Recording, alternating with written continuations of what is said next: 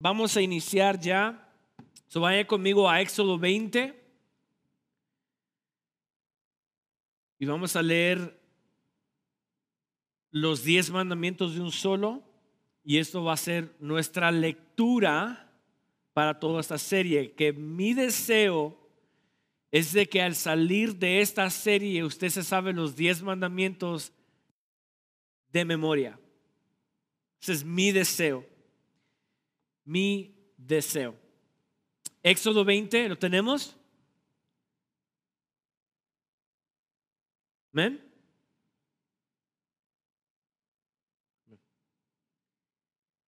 Dice, y habló Dios todas estas palabras diciendo, yo soy Jehová tu Dios, que te saqué de la tierra de Egipto, de casa de servidumbre. No, tendrás dioses ajenos delante de mí. No te harás imagen ni ninguna semejanza de lo que está arriba del cielo, ni abajo de la tierra, ni en las aguas debajo de la tierra. No te inclinarás a ellas, ni las honrarás, porque yo soy Jehová tu Dios fuerte, celoso que visito la maldad de los padres sobre los hijos hasta la tercera y cuarta generación de los que me aborrecen. Y hago misericordia a millares a los que me aman y guardan mis mandamientos. No tomarás el nombre de Jehová tu Dios en vano, porque no dará por inocente Jehová al que tomare su nombre en vano. Acuérdate del día de reposo para santificarlo. Seis días trabajarás y harás toda tu obra, mas el séptimo día es reposo para Jehová tu Dios. No hagas en, en él obra alguna, tú, ni tu hijo, ni tu hija, ni tu siervo, ni tu criada, ni tu bestia, ni tu extranjero que está dentro de tu puerta porque en seis días hizo Jehová los cielos y la tierra, el mar y todas las cosas que en ellos hay, y reposó en el séptimo día. Por tanto, Jehová bendijo el día de reposo y lo santificó. Honra a tu padre y a tu madre, para que tus días se alarguen en la tierra que Jehová tu Dios te da. No matarás, no cometerás adulterio no hurtarás, no hablarás contra tu prójimo falso testimonio, no codiciarás la casa de tu prójimo, no codiciarás la mujer de tu prójimo, ni su siervo, ni su criada, ni su buey, ni su asno, ni cosa alguna de tu prójimo. Muy bien. So, entonces, se dice que hay una historia que había un señor caminando sobre el sidewalk. Ya hasta se me va el español. ¿Cómo se dice sidewalk? La vía de la calle. Fine. A la orilla de la calle. Y poco adelante había un niño también caminando. Resulta que este señor que va caminando de repente ve que el niño, se fija en el niño que el niño va caminando tranquilamente. Cuando de repente a lo largo sale otro hombre y empuja al niño, ¡pa! Y el niño sale volando por allá. Este hombre que lo ve se irrita, se enoja y sale corriendo a querer darle un puñazo al señor que empujó al niño. Pero cuando se aproxima, ve de que las cosas no son como parece. Resulta de que el Señor empujó al niño porque el niño no se estaba fijando que había un hoyo y se podía meter el niño. Por lo tanto, como no se estaba fijando, este otro señor empujó al niño para salvarlo de que cayera del hoyo. Pero el otro señor que va por detrás no se había fijado en ello. Él solamente vio que el Señor empujó al niño y se enojó. Pero al acercarse, se dio cuenta la razón por qué el Señor empujó al niño. ¿Por qué digo esto? Lo digo porque muchos de nosotros tenemos una idea o un concepto de la ley. Una idea o concepto de la ley que lo estamos mirando de lejos, pero si realmente nos acercamos cerca a estudiar la ley o los diez mandamientos, nos damos cuenta de otras realidades. Sí, al verlo de lejos podemos entender una realidad, pero al acercarnos más entendemos otra realidad. ¿Ven? entonces, en esta serie yo quiero que estudiemos a profundidad lo que es la ley, lo que son los diez mandamientos. ¿Ok? El día de hoy vamos a estudiar la ley este es el tema de esta ah, parte de la serie, la ley. ¿Ok? So, voy a dar una pequeña introducción, voy a dar una pequeña introducción a lo que es la ley para que después entremos exactamente a cada una de ellas. So, entonces, el día de hoy vamos a estudiar la ley con cuatro preguntas. Y esas preguntas son las siguientes. ¿Para quién fue escrita la ley?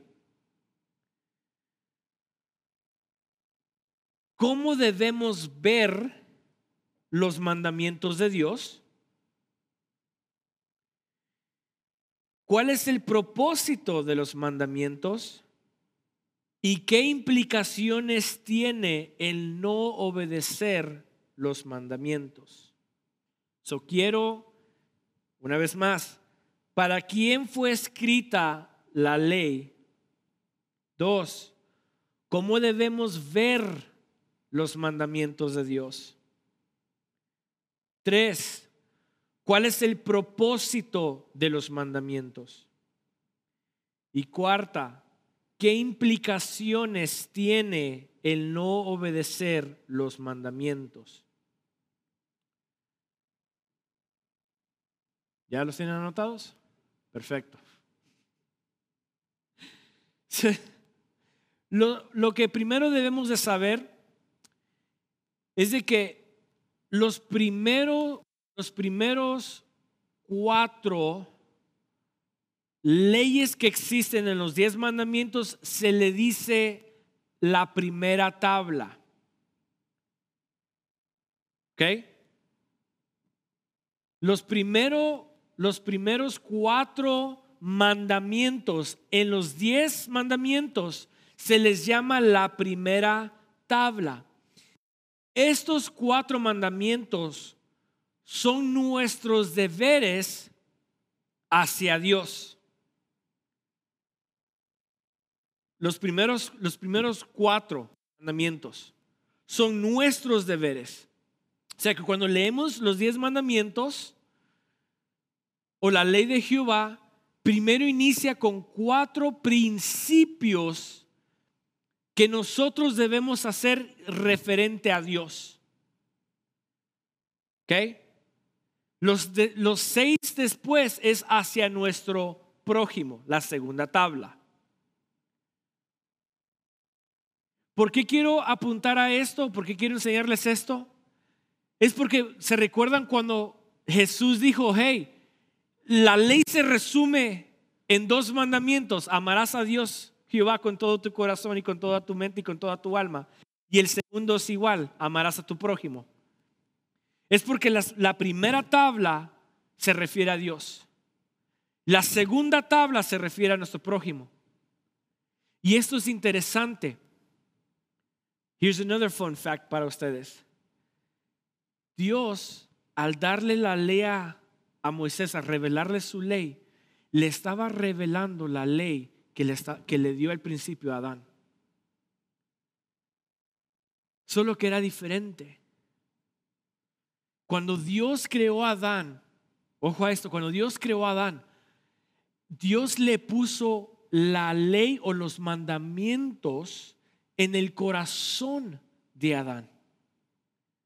Le dijo a Adán, de todo árbol come, pero el árbol del bien y del mal no comerás. ¿Qué le estaba dando Dios a Adán? La ley. Le estaba dando un mandamiento. Un mandamiento. Y este mandamiento era el principio de qué? De su deber a Dios, obedecer, obedecer a Dios, obedecer la palabra de Dios. Amén. Y vemos que cuando Adán quebranta la ley, ¿qué sucede? No solamente quebrantó la ley con Dios, pero también quebrantó la ley con el ser humano. Porque, ¿qué pasó cuando estuvo Caín y Abel? ¿No, primero, no tenemos el primer homicidio? Caín mató a Abel. Y eso es a consecuencia de que Adán quebrantó la ley de Dios. So, si nosotros sabemos, aprendemos a cumplir y a obedecer la ley hacia Dios, automáticamente estaremos obedeciendo la segunda tabla hacia nuestro prójimo. ¿Sí me entendieron? So bien, ¿para quién fue escrita la ley? La respuesta es para todos. Para todos. La ley fue escrita para justificación de los santos. Y esto lo vemos en Romanos 10:4.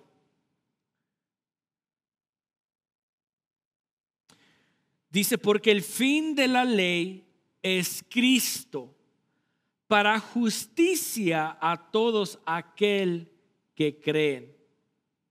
Porque el fin de la ley es Cristo, o sea que Cristo mismo es la ley. ¿Para qué? Para justicia, para justificación a todos aquellos, a todo aquel que cree. So para Dios hacer la ley, la hizo para, para todos, para los santos, es para justificación. Pero para los impíos es que condenación. Condenación. Vamos a Salmos 119, 53. Salmos 119, 53.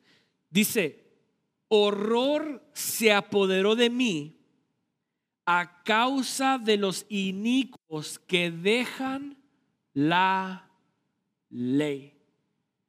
El salmista está declarando algo horroroso. Dice, el horror se apoderó de mí a causa de los inicuos que dejan tu ley. Salmo 119, 53. El salmista está diciendo, hey, me entró una clase de miedo cuando yo miré de los impíos y el resultado al ellos no obedecer tu ley.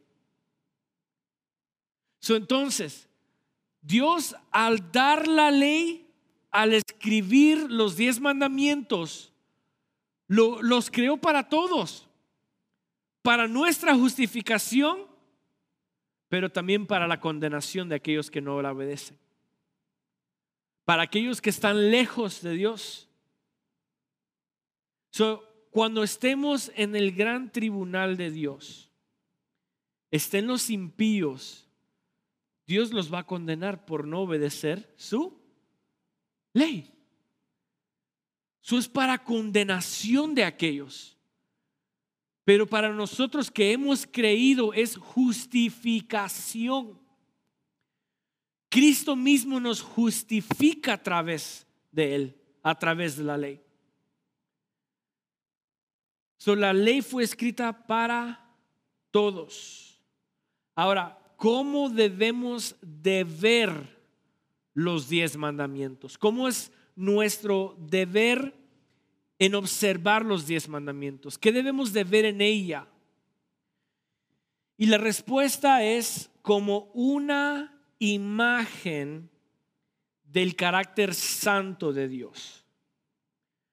So, cuando observamos la ley, cuando nos acercamos a la ley, la, la, leemos y comenzamos a escudriñar la ley de Jehová, sus mandamientos, debemos de ver que en ella se refleja el carácter santo de Dios.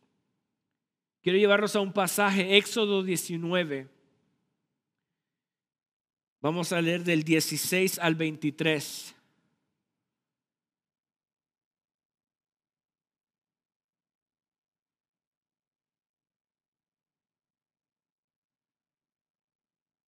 Éxodo 19, del 16 al 23. Dice, aconteció que al tercer día, y ojo, contexto, esto es antes de Dios darle los mandamientos a Moisés en tabla, esto es lo que sucedió. Este es el contexto antes de los diez mandamientos.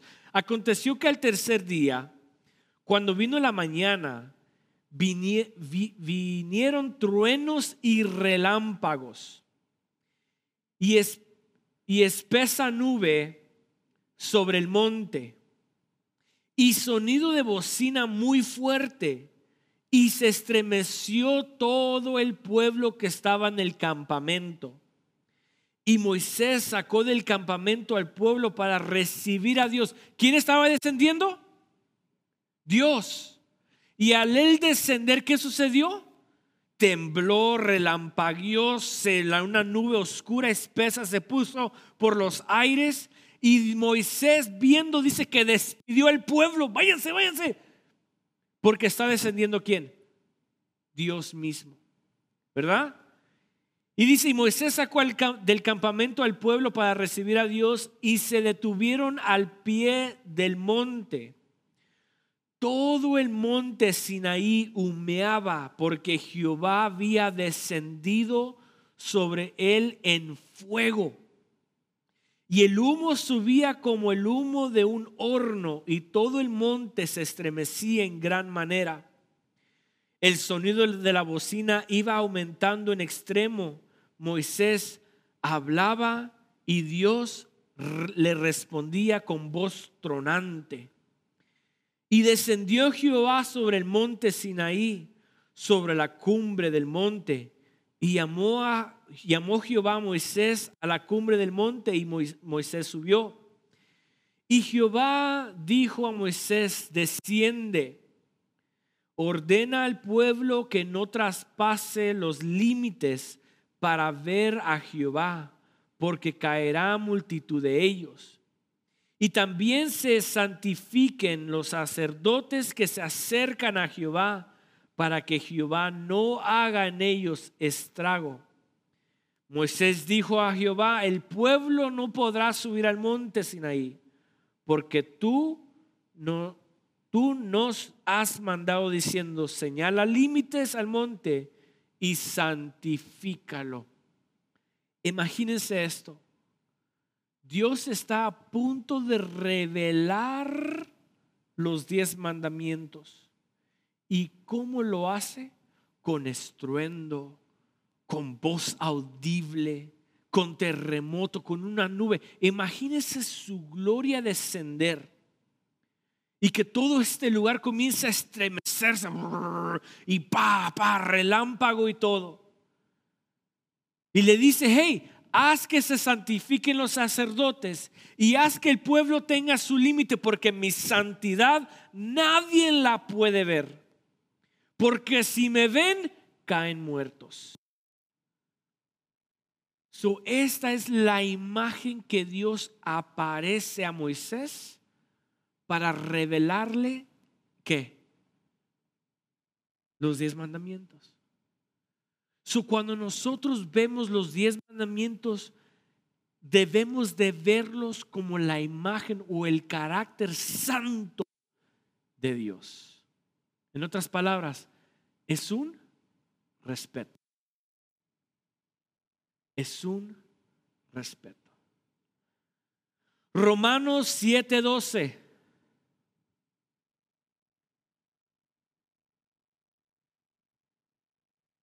Dice, de manera que la ley a la verdad es santa y el mandamiento santo, justo y bueno.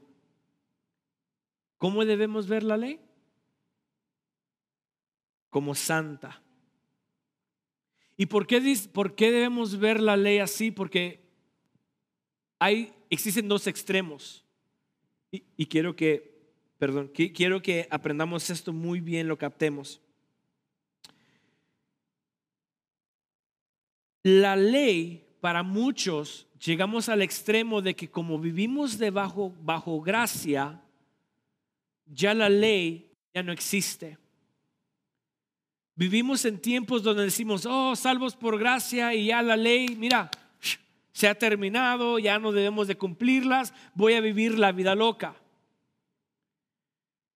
Y llegamos a otro extremo donde decimos que sin la ley, si no obedecemos la ley, no podemos ser salvos. E incluso muchos pensamos de que si, si, cumplimos la ley a pie de la letra, seremos salvos del infierno. Por lo tanto, me es necesario obedecer la ley. So, llegamos a dos extremos. Pero si vemos la ley como el carácter divino santo de Dios, entonces ambos extremos llegarían a la mitad. Soy salvo por gracia, pero sus mandamientos hay que cumplirlos. Y el otro extremo, sí, hay que cumplir la ley, pero también no es la ley la que me salva, sino que es la gracia de Dios que me salva. Amén. ¿De qué otra manera debemos ver los mandamientos? Como un acto de amor. Como un acto de amor. Si Dios no hubiese puesto parámetros, entonces no supiésemos cómo vivir la vida viviésemos vivido una vida desenfrenada o como este niño, sin fijarse el precipicio o el hoyo que estaba caminando, se hubiese ido de pico. Pero como este otro señor salió al encuentro a empujarlo, ese empuje, para muchos dirían, oh, es muy cruel ese señor empujar a ese niño, pero en realidad es un acto de amor porque estaba preveniendo que el niño cayera al hoyo. Son los diez mandamientos, cuando los vemos debemos de verlos como santa, justa y verdadera, el carácter de Dios, pero también como un acto de amor. Un acto de amor. Bien, ¿cuál es el propósito de los mandamientos? Su propósito es para guiarnos a Jesús. Para guiarnos a Jesús. Vamos a Gálatas 3, 23. Gálatas 3, 24, perdón. Gálatas 3, 24. Dice, de manera que la ley ha sido nuestro ayo para llevarnos a Cristo a fin de que fuésemos justificados por la fe. Ahora, ahora, la ley Dios la escribió no porque la ley nos iba a salvar, sino que Dios dio la ley en acto de amor para que nosotros como pecadores supiésemos que no podíamos cumplirla. Por lo tanto, por lo tanto, la ley nos conduce a aquel que la puede cumplir. Y por medio de la fe, esa ley nos justifica a nosotros. ¿Sí me entendieron? O sea que Dios escribió la ley para que nosotros dijéramos, hey, yo no la puedo cumplir, eso es too much. Se requiere mucho, pero me lleva a aquella persona que la puede cumplir y por la fe soy justificado. Otro propósito de los diez mandamientos es para bendecir nuestro camino. Bendecir nuestro camino. Vamos a Santiago 1.25. Santiago 1.25 dice, más el que mira atentamente a la perfecta ley, la de la libertad, y persevera en ella, no siendo oidor olvidadizo, sino hacedor de la obra, este será bienaventurado en lo que hace. Este será bienaventurado en lo que hace. ¿El qué? ¿Por qué? Porque oí atentamente la ley perfecta de Dios. Oí, estuve atento a su perfección de la ley, o sea que estudié, escudriñé. Estoy atento a lo que Él me quiere decir a través de las escrituras, a través de su ley. Eso me hace bienaventurado en todo lo que soy. Josué 1.8, nunca se apartará de tu boca este libro de la ley sino que de día y de noche meditarás en él, para que guardes y hagas conforme a todo lo que en él está escrito, porque entonces harás prosperar tu camino y todo te saldrá bien. So, la ley, el propósito de la ley para nosotros que somos justificados a través de ella es para qué? Para que nos bendiga nuestro caminar y también para que nos guíe a Jesús, nos lleve, nos conduzca a Jesús. Y por último, ¿qué implicaciones tiene el no obedecer los mandamientos? ¿Qué implicaciones tiene el no obedecer los mandamientos? Bueno, si no obedecemos los mandamientos, el resultado será lo que dice Juan 10, 10. El ladrón no viene sino para hurtar, robar, matar y destruir. Eso nos hurta, nos mata y nos destruye. ¿En qué manera? Se lo explico de esta manera para ya ir aterrizando este avión. Cuando el rey David desobedeció los mandamientos, cuando el rey David pecó delante de los ojos de Dios, lo primero que le pasó fue de que el pecado, el quebrantamiento de los mandamientos, le robó su gozo, le robó su paz, le robó su plenitud. O si usted habla con una persona que constantemente peca, usted lo ve y dice, ah, mira, ese no le, no le importa, pero hable con él sinceramente, le va a decir de que vive una vida miserable. Vive una vida frustrada. ¿Por qué? Porque ha quebrantado una ley. Y el quebrantar la ley nos roba, nos mata y nos destruye. El salmista dijo, lo dijo de esta manera, Salmos 51, 12.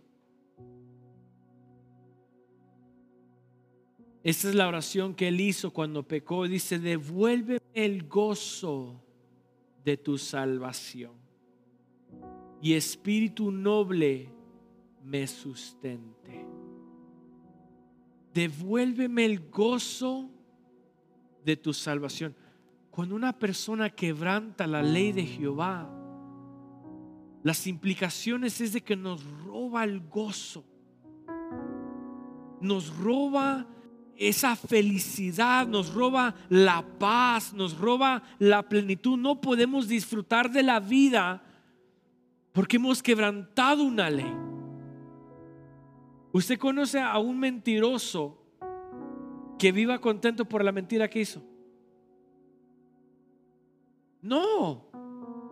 Una persona que miente, tan solo mintió, hay cierta culpabilidad adentro de esa persona que dice, híjole, yo si se dan cuenta.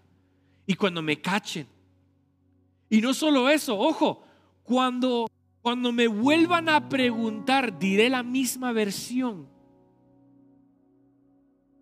O sea que una mentira tiene que llegar a otra mentira, a otra mentira, a otra mentira y a otra mentira. Y total, que la persona vive una vida sin gozo, sin paz sin plenitud, preocupado constantemente.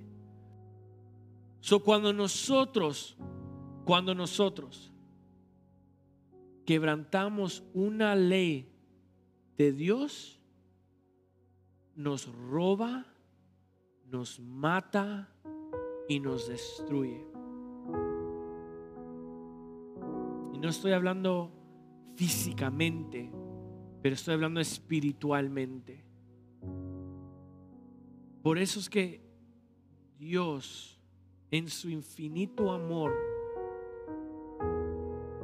quiso entre, volverle a entregar su ley al pueblo para que ellos pudieran vivir una vida en plenitud, en gozo, en paz, en hermandad, en armonía con Dios y con su prójimo.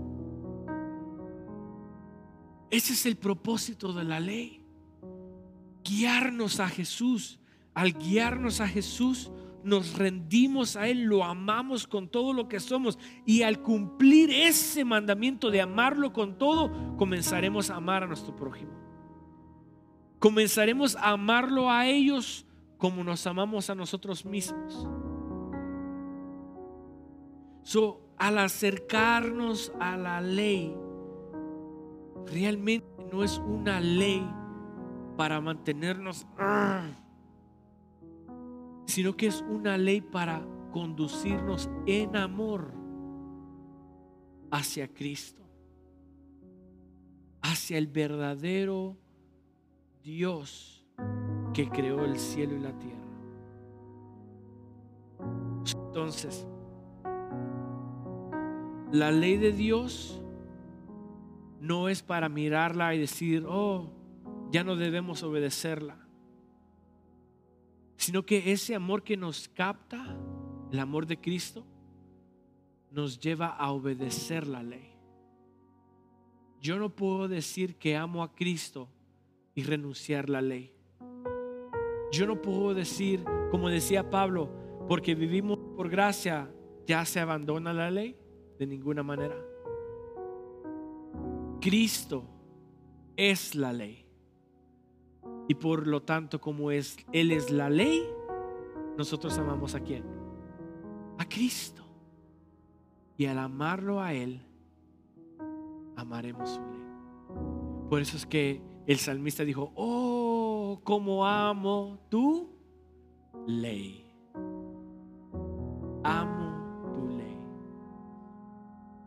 Entonces, la semana que viene, a ver. Ah, Dios, Cristo es la ley.